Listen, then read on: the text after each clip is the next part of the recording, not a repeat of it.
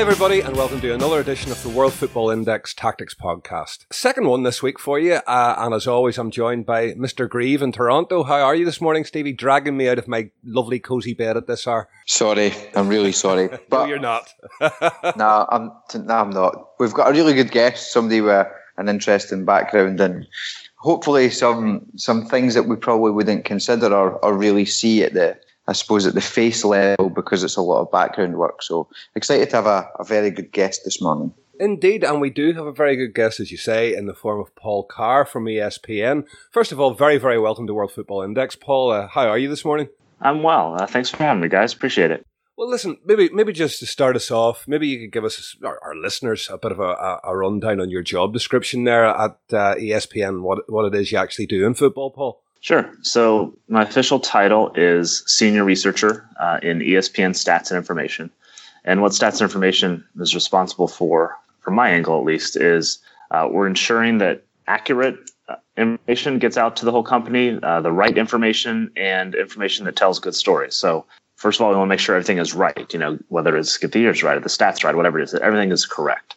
And then we also want to use all these numbers and this history and our knowledge to uh, sell story ideas. So if we see that you know whatever this recent statistical trend is in uh, you know a league or you know I- any sport because we work across sports we see what these things are then we want to pitch them to show producers and to analysts and to anchors and say hey you know we think this is something that's worth discussing or maybe they know what they're talking about you know they're going to talk about how uh, you know, just making this up how ronaldo's playing in different spots this year then we're going to try and find information that says hey look how many a much higher percentage of his touches are central than were in previous seasons when he was on the left more, or maybe he's shooting from different places, or whatever it might be. Things along those lines. So we both drive storylines and support storylines uh, with statistical information, and we do that across all our studio shows in the U.S. Uh, you know, we touch other parts of the world as well. Uh, but uh, so we're based in Bristol, Connecticut, so that's the the primary thing we're focusing on. And then our information also gets digital, whether it's uh, you know on .com or social or whatever it might be. We really touch almost every part of the company, but basically we're here to try to tell the best stories, to use numbers and history to do that, and to make sure that as much of that everything is accurate uh, that we and everyone else is producing. Well, Stevie, do you want to you want to start off here and and what direction do you want to go with this? Yeah, I suppose the first question I would I would probably have Paul would be that what are the things that you would find most interesting that you come up and you go when you're researching something you go oh that's a bit of a surprise it's know what you thought when you were going into it or what your original perception was and kind of how has it helped shape other things that you've done yeah, I think I mean the way I kind of approach things, especially on like a game by game level, is you know I and, and my team and everyone you know we know sports and we're fans of sports and I try to kind of start there. And so if I'm watching a soccer game, I just try to look and like what am I seeing? Like what's happening? Is a team doing you know really struggling down a certain side? Is another team dominating? Is so and so just invisible in the latter part? Did there seem to be a shift in momentum and possession over the latter part of the first half. Uh, just kind of what am I seeing? Like what's going on in this game? And then, you know, I'll try to find numbers to kind of support that. You know, I could think just like looking at the Champions League this week, like Barcelona and Juventus in the second leg. Barcelona had a lot of shots really in both legs, but they generally speaking weren't good shots. They weren't the Barcelona shots that we're used to seeing from uh, good spots inside the box. So then I'm thinking, how can I quantify this numerically? So I'm looking at, you know, where are they from? You know, a much higher percentage of their shots were from outside the box than they normally take. Uh, you know, dealing with expected goals, which is kind of an advanced metric the expected goals per shot was about 60% of what it normally is for Barcelona. So this speaks to what, you know, you see that Juventus, known for its defense, was doing a great job of keeping Barcelona out of dangerous locations. So part of it's trying to take what you see on the field and quantify that in a certain way. And then you can also kind of do it the other way, where maybe it's teams you're not as familiar with, uh, maybe you're just trying to take a different angle, and you just kind of start looking at the numbers uh, from a given game or a season and and see what you can glean from that and then you take it to an analyst and say hey the numbers kind of suggest that this is happening uh, do you think that's the case and they may agree they may disagree they may come back and say hey I don't think you're factoring this in, which we can then take and either, you know, run the numbers differently, you know, do away with them. Maybe we present the numbers on TV and the analyst says, yeah, I don't agree with that. And here's why. So we're trying to kind of set the table for our analysts and our talent to do their jobs uh, maybe it's with video, maybe it's just their opinion, uh, whatever it might be. So you can kind of come at it from different either way. Look at what, take what you see, and then react to that, or maybe try to start with the numbers and see how it might translate into uh, something that is or isn't on the field. Both ways, are kind of we try to look at it. So if we if we were to take maybe the Juventus v Barcelona game, which is which is quite, quite fresh in everybody's mind, right? There was a, a stat made by WhoScored.com where it was Neymar was man of the match based on dribbles, passes, right. things like right. that.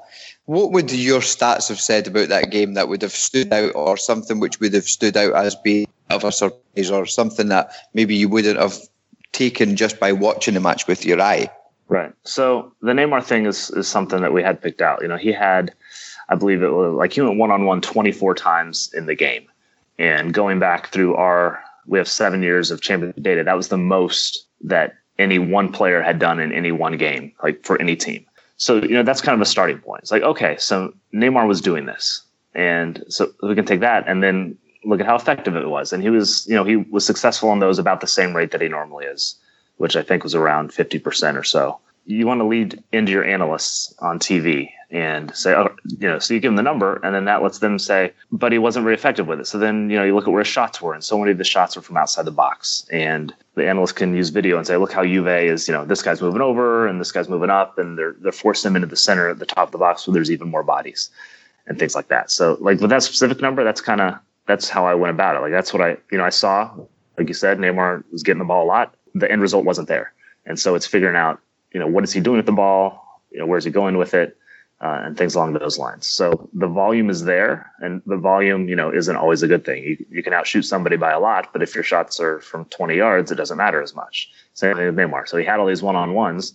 You know, was that a strategy by Juventus? Maybe. Was it a strategy by Barcelona? You know, maybe it was that way too. But regardless, the results weren't there for Barcelona. So Juve is doing something right, obviously, or Neymar was just struggling. You know, depending on what way you know your talent wants to go with something like that.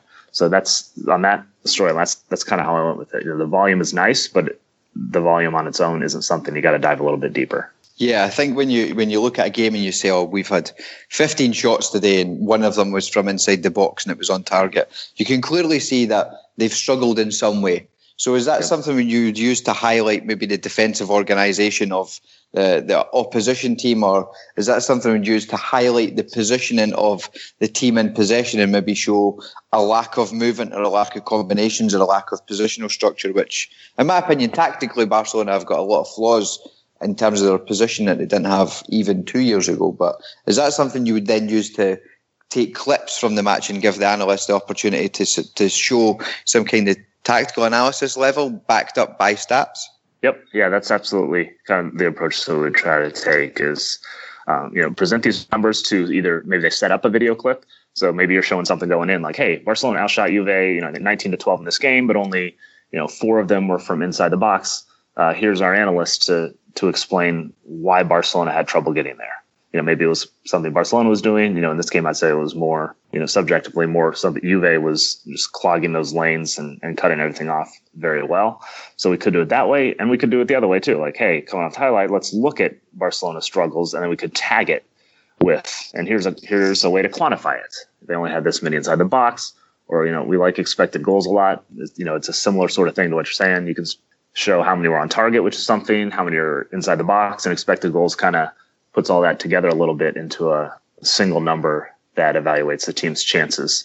And we could do it that way. So we, we take both approaches. It kind of depends. Sometimes it depends on the talent, the producer, which way we want to go with it. But yeah, sometimes it leads into things. Sometimes it, you know, summarizes things on the end. It really just depends kind of what the story is and how the flow of the show is. What are we doing next? What do we do before?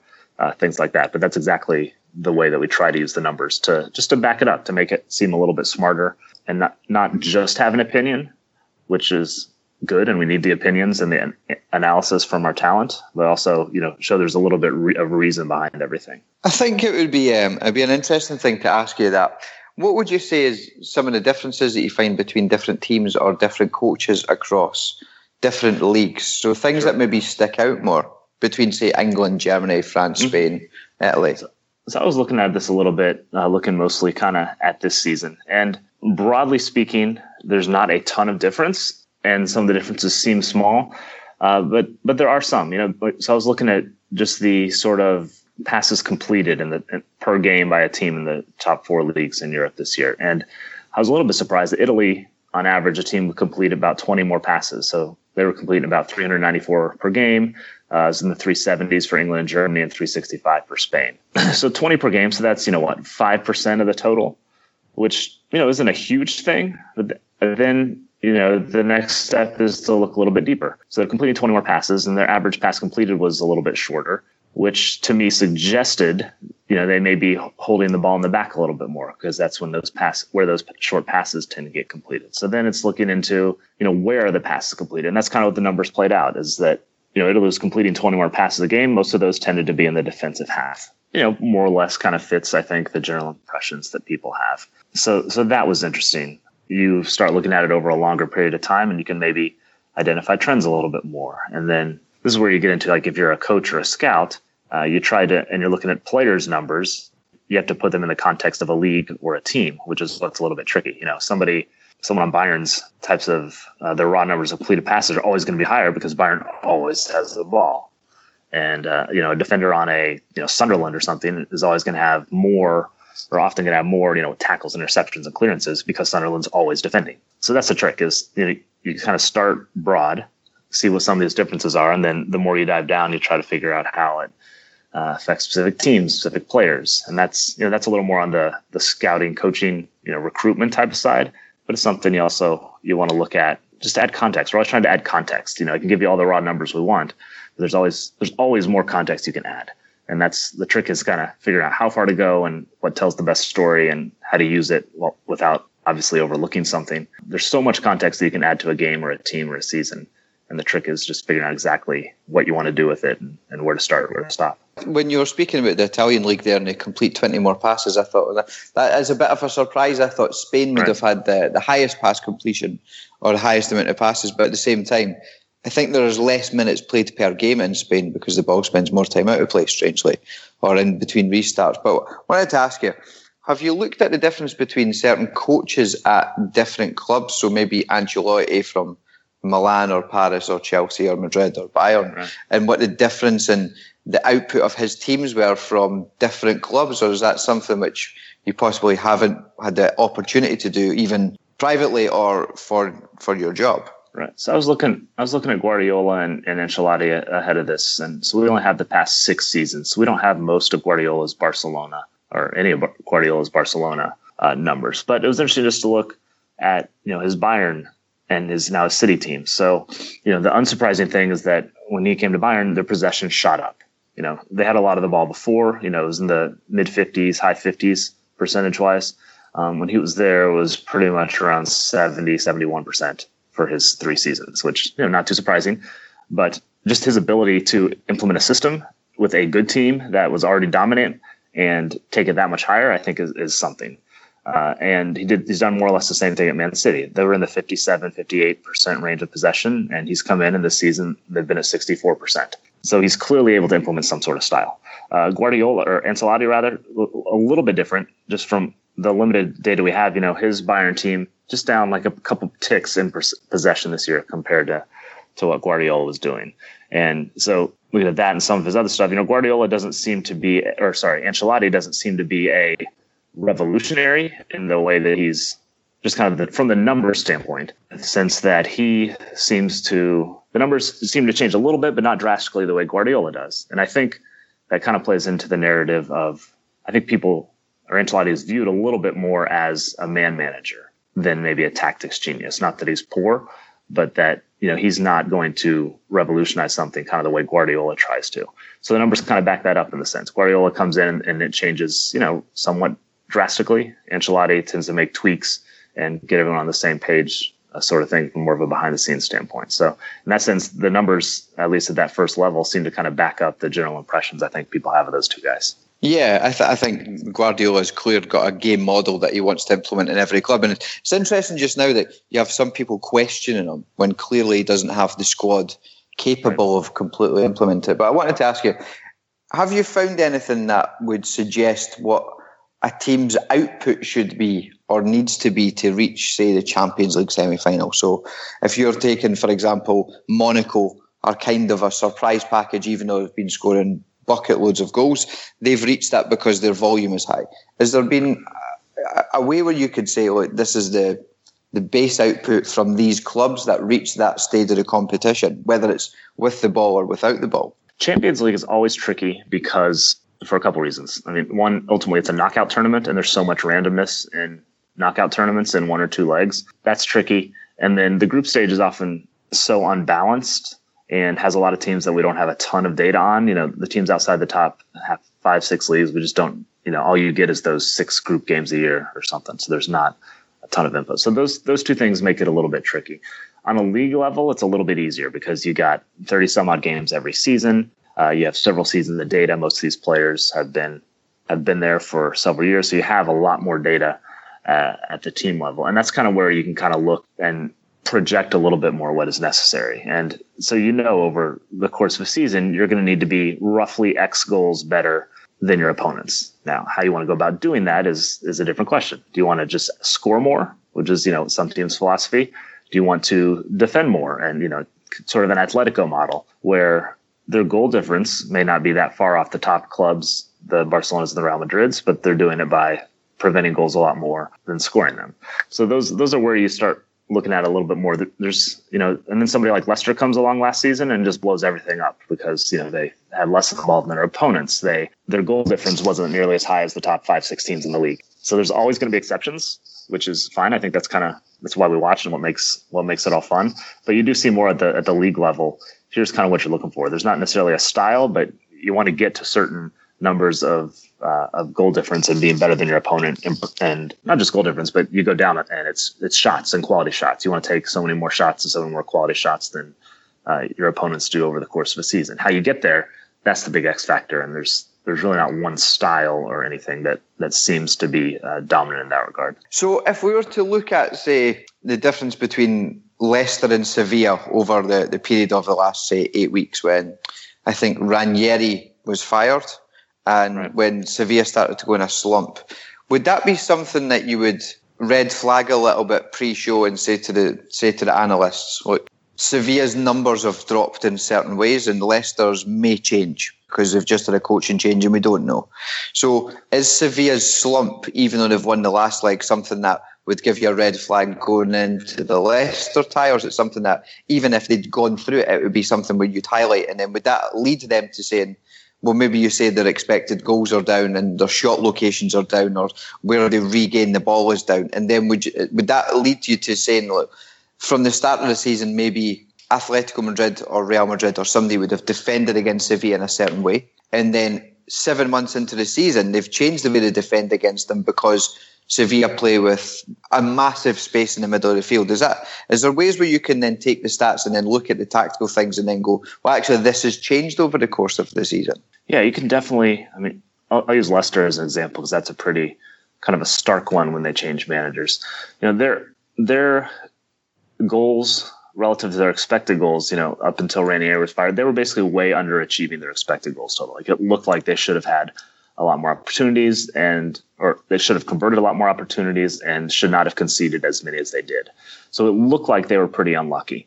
So, you know, the question is since Shakespeare took over, they're obviously doing well. How much of that is just the luck kind of progressing back to the mean and how much of that is a change in style? So yeah, that's when you start, you know, cumulatively, they're obviously scoring more and getting better results. The expected goals hasn't changed a ton. You know, it's gotten a little bit better, but not over such a small sample size, you wouldn't say it's it's all that significant. But then you start looking, you know, kind of line by line at some of the other numbers, and you know, it, it, looks like they're playing a little bit better. It more or less matches the matches the eye test, where you think that Leicester's playing, uh, you know, more confidently and a little more aggressively, and you know, so they've had a little bit more possession. You know, they're completing a little bit more passes, taking a few more chances over under the Shakespeare reign. So yeah, you, you definitely look at kind of the trend and see if there's they've been playing better in the past, you know, five, six, eight games. And then you also want to look at kind of what you said, the opponents. You know, if Sevilla's been slumping, but it's because in the last five games they played, you know, Real, Barcelona, and Atletico. Well, you're kind of going to take that with a grain of salt. But if they've been playing the bottom of La Liga and the numbers are still down, that's when you're trying to figure out a cause. You know, is somebody hurt? Is like you said about the center of the midfield? Is did they you know shift something? Is the ball on one side or the other more? Did uh, you, know, you try to find something, whether it's, and that's maybe you present the numbers to the analyst first and say, hey, here's kind of what the numbers say, and I don't really know why. And they might say, ooh, that matches exactly what I thought, which is this. or you could and or you can dig a little deeper in the numbers and try to to figure it out yourself and maybe bring it up as a suggestion. Uh, so we try to keep it very collaborative with talent to because we want their ideas, and if they don't buy into what we're saying, it's not making air. So everybody wins uh, when you work together. But that, that's definitely kind of the way you describe it is a is a strong way that we try to approach things.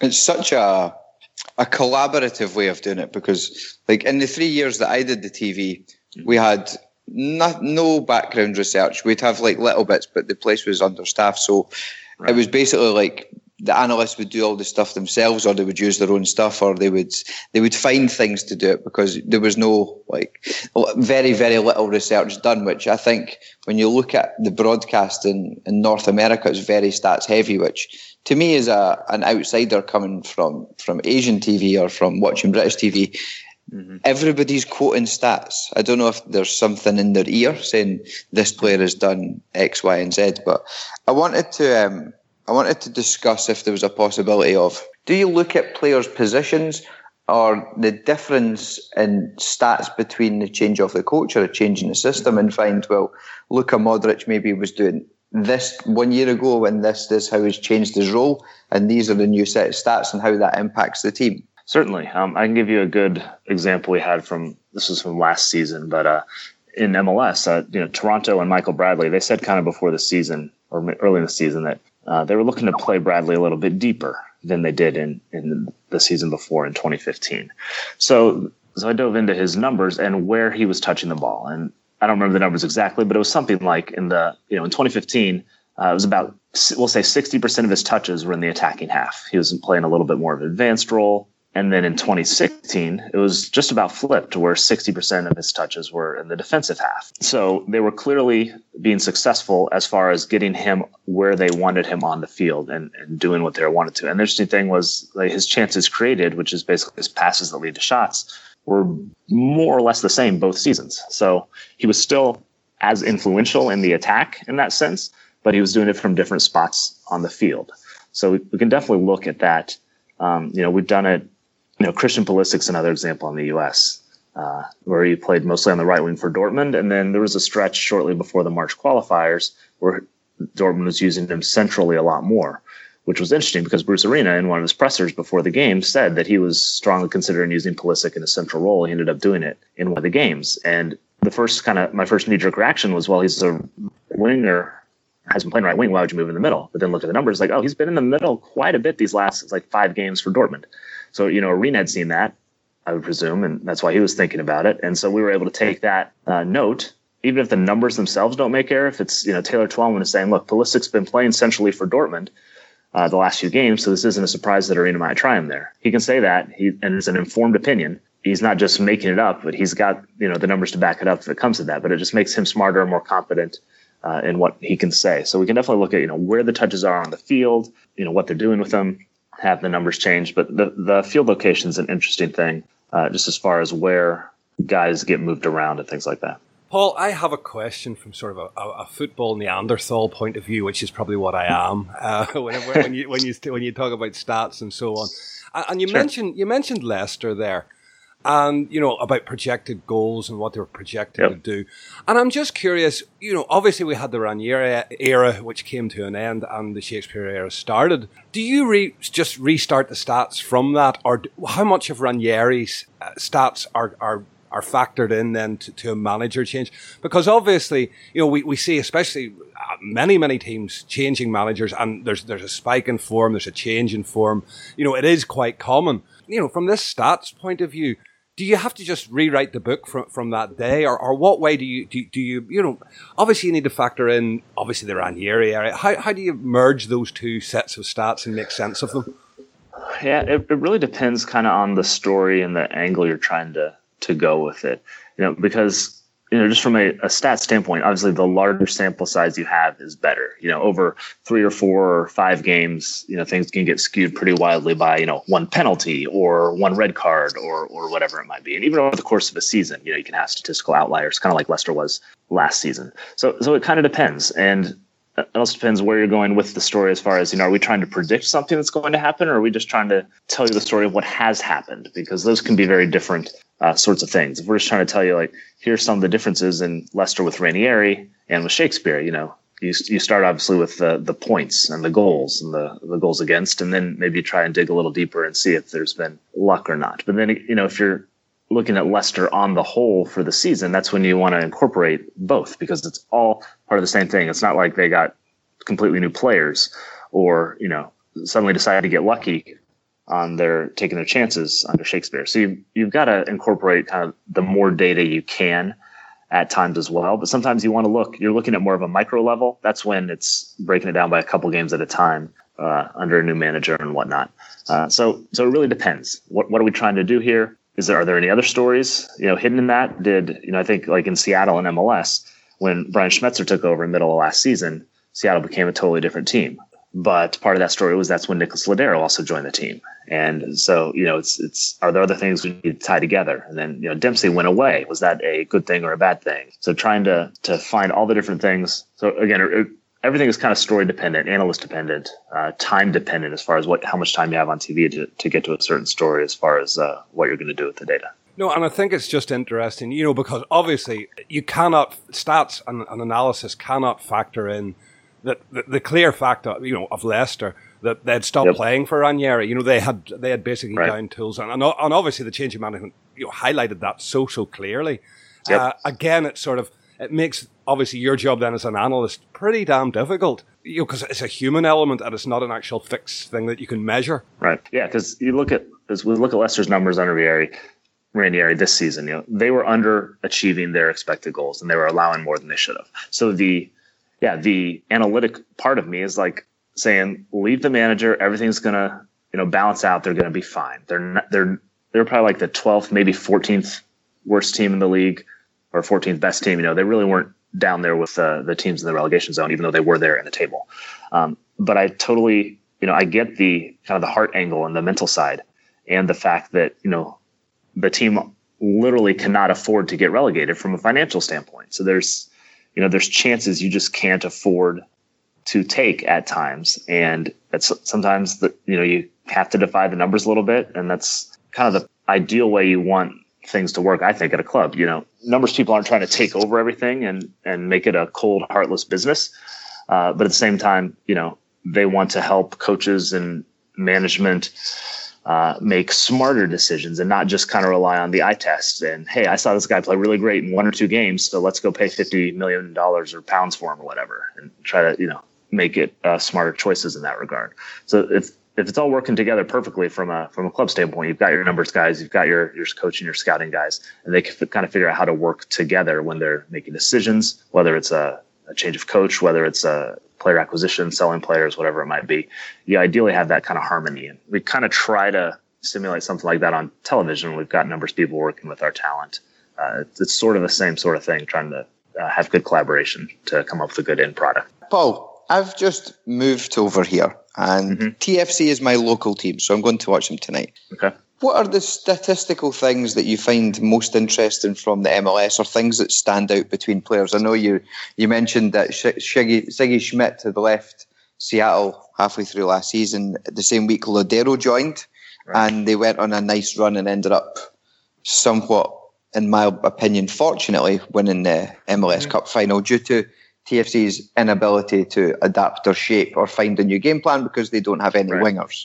Right. What are the things across the league that you, you would say are most interesting, or things that me as a, a newcomer to the league would would find slightly different from Europe, or things to do with different players or coaches?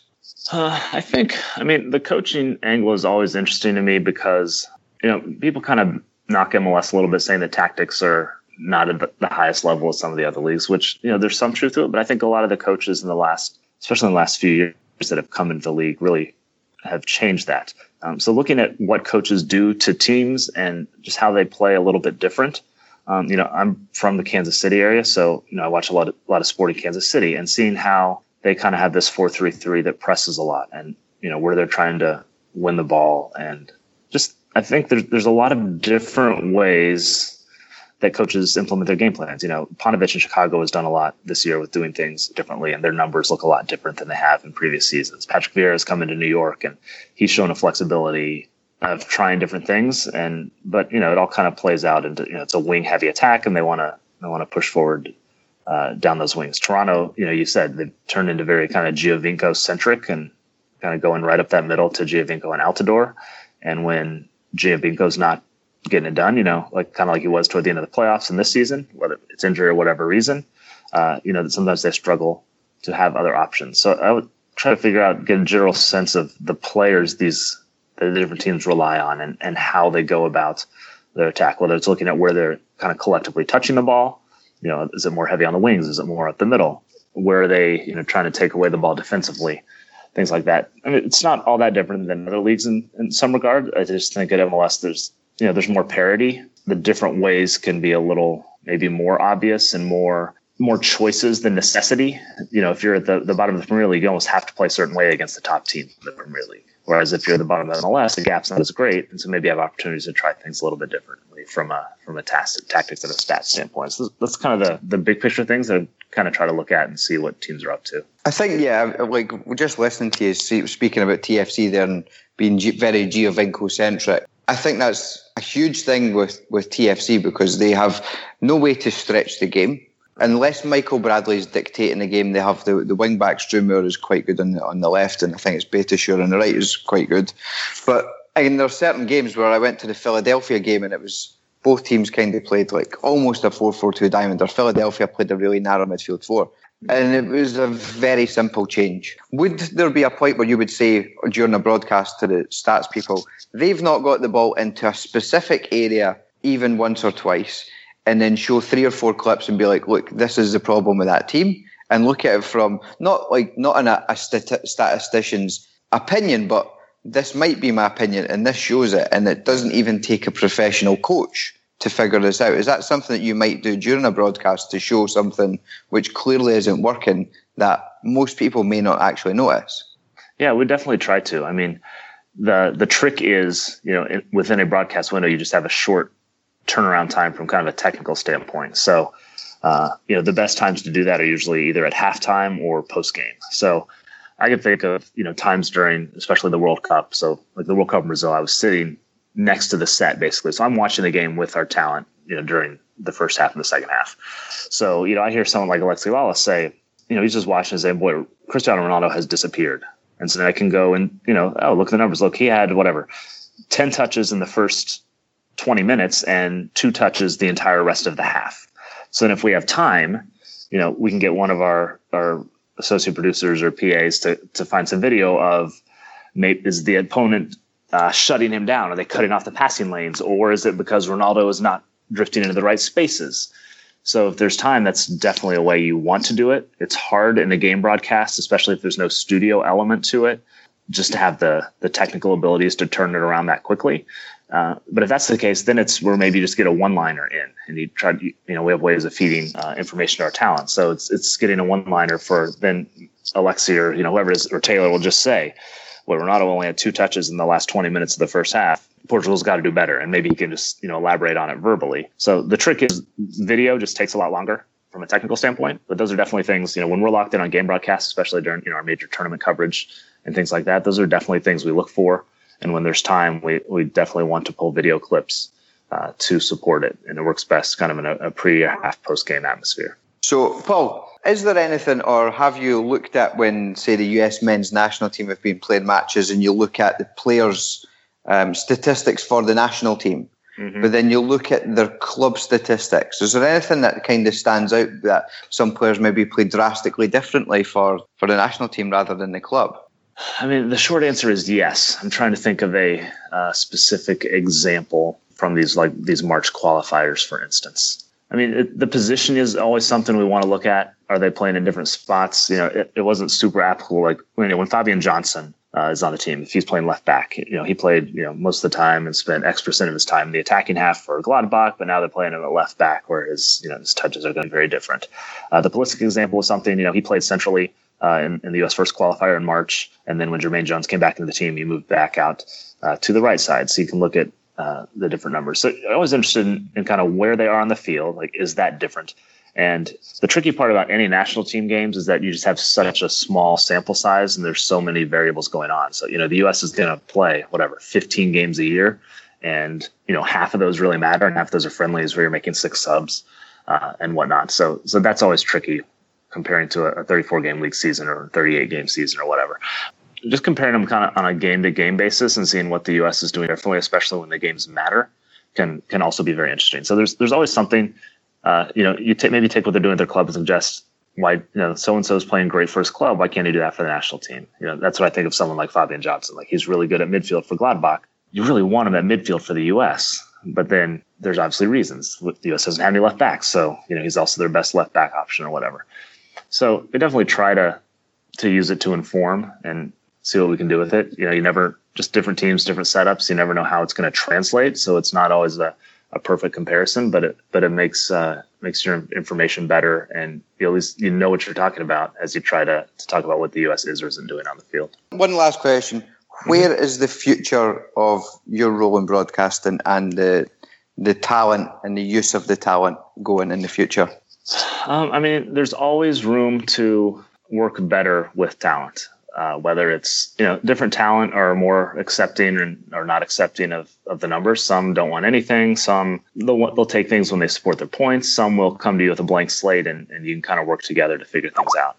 So you know it's always a process to work with talent uh, and just kind of figure out each one's method and, and what they like and don't like. I think you know a little bit of a trend I've noticed just as talent is you know they're going to be younger and younger come through the ranks and they'll have grown up with more of this. So I think that's where the evolution is going to be. Uh, just you know, you look at British TV and you got you know guys like uh, Gary Neville or Jamie Carragher who tend to use a lot of uh, numbers to at least inform their opinions, if not kind of craft them. And these are guys that are coming right off the field, so you know there's chances chances are they were using these things a little bit at the club level. So the more you get newer broadcasters, especially on the analyst side, the guys who use some of this stuff at the club level, the more they're going to be comfortable, and I think that will just make everything better and easier. So that, that's kind of what I would anticipate as far as the future of that goes. Well, listen, Paul, I know you're on a tight schedule. Uh, I, you know, I'll bring it to a close at this point. I'd just like to thank you so much for coming on today. You've uh, you've spoken very well. I, I've learned a lot, even though I'm yeah. I'm a stats negative kind of person. You know, right. as I said, yeah. a football Neanderthal, but certainly it's food for thought. Listen, could you maybe give our listeners, you know, where we can find you on Twitter, um, any of your work you, or anything relevant to the pod you, th- you could give to our listeners to read up on or anything? Please feel free. Sure, um, I'm on Twitter at PCarrESPN. Mostly, I'm tweeting. Usually, when I'm sitting down watching a game and tweeting out live things or you know articles I find interesting, whether it's you know stat oriented or, or generally soccer oriented uh, as well. And then I and my team we work on our all of our soccer coverage, whether it's you know our main on air games are MLS games right now. So we have a game of the week that our team puts packets together for, crack the air that way. Uh, we have a few US qualifiers. You know, we had the ICC this summer and we have our ESPN FC show. Those are kind of the soccer specific things that you see on television. And we do a lot of stuff for .com as well, whether it's, uh, you know, preview posts that come around games or reaction to stuff, or a lot of times we're just contributing a, a thing to an article here or there. Uh, I write for .com a little bit uh, not too much, but usually around kind of our, our soccer power index projections as well. So yeah, follow on Twitter. And I think, you know, I like to think I kind of point people in good directions and give them interesting things to, to check out, uh, whether they're a stat nerd or someone who's uh, learning it a little bit. But I just always think it's important, just broadly speaking, you know, you, you say you're a stats Neanderthal, and I have no problem with it. You know, I know stats aren't the answer. Uh, we're not trying to like convert you to the religion of soccer statistics. We're just trying to learn a little bit more ourselves and learn how to better tell these stories of what happens in games and seasons and players and teams uh, in different sorts of ways and, and smarter ways to, to help us all learn a little bit. No, Paul, I think it's, it's more a generational thing. I'm watching football 40 years and, you know, there mm-hmm. was never any stats. There was never, never anything right. like that. So, you know, I, am I'm, I'm quite cynical when it comes to, to stats. I, I trust my own sure. eyes, basically, although Stevie yeah. makes me, so Stevie stuff makes me uh, not trust my own eyes. But anyway, listen, right. I appreciate you're a busy man. Thank you so much for your time and coming on to World Football Index. It is very much appreciated. But listen, from from your point of view, Stevie, uh, the consultancy, are you still looking for people uh, for the, the B license and so on? Far away with your plugs, where we find you, all the rest of it. Yeah, you can you can find me on Twitter, and if you're doing any coach education stuff, which is related to either coaching or match analysis or tactical understanding, then please get in touch. And if you'd like to watch a tactical analysis TV show, there's a pinned tweet on my page, which is to go and watch Mind Game on Vimeo. So, but I would just like to thank Paul massively for coming on. It's been a pleasure talking to you.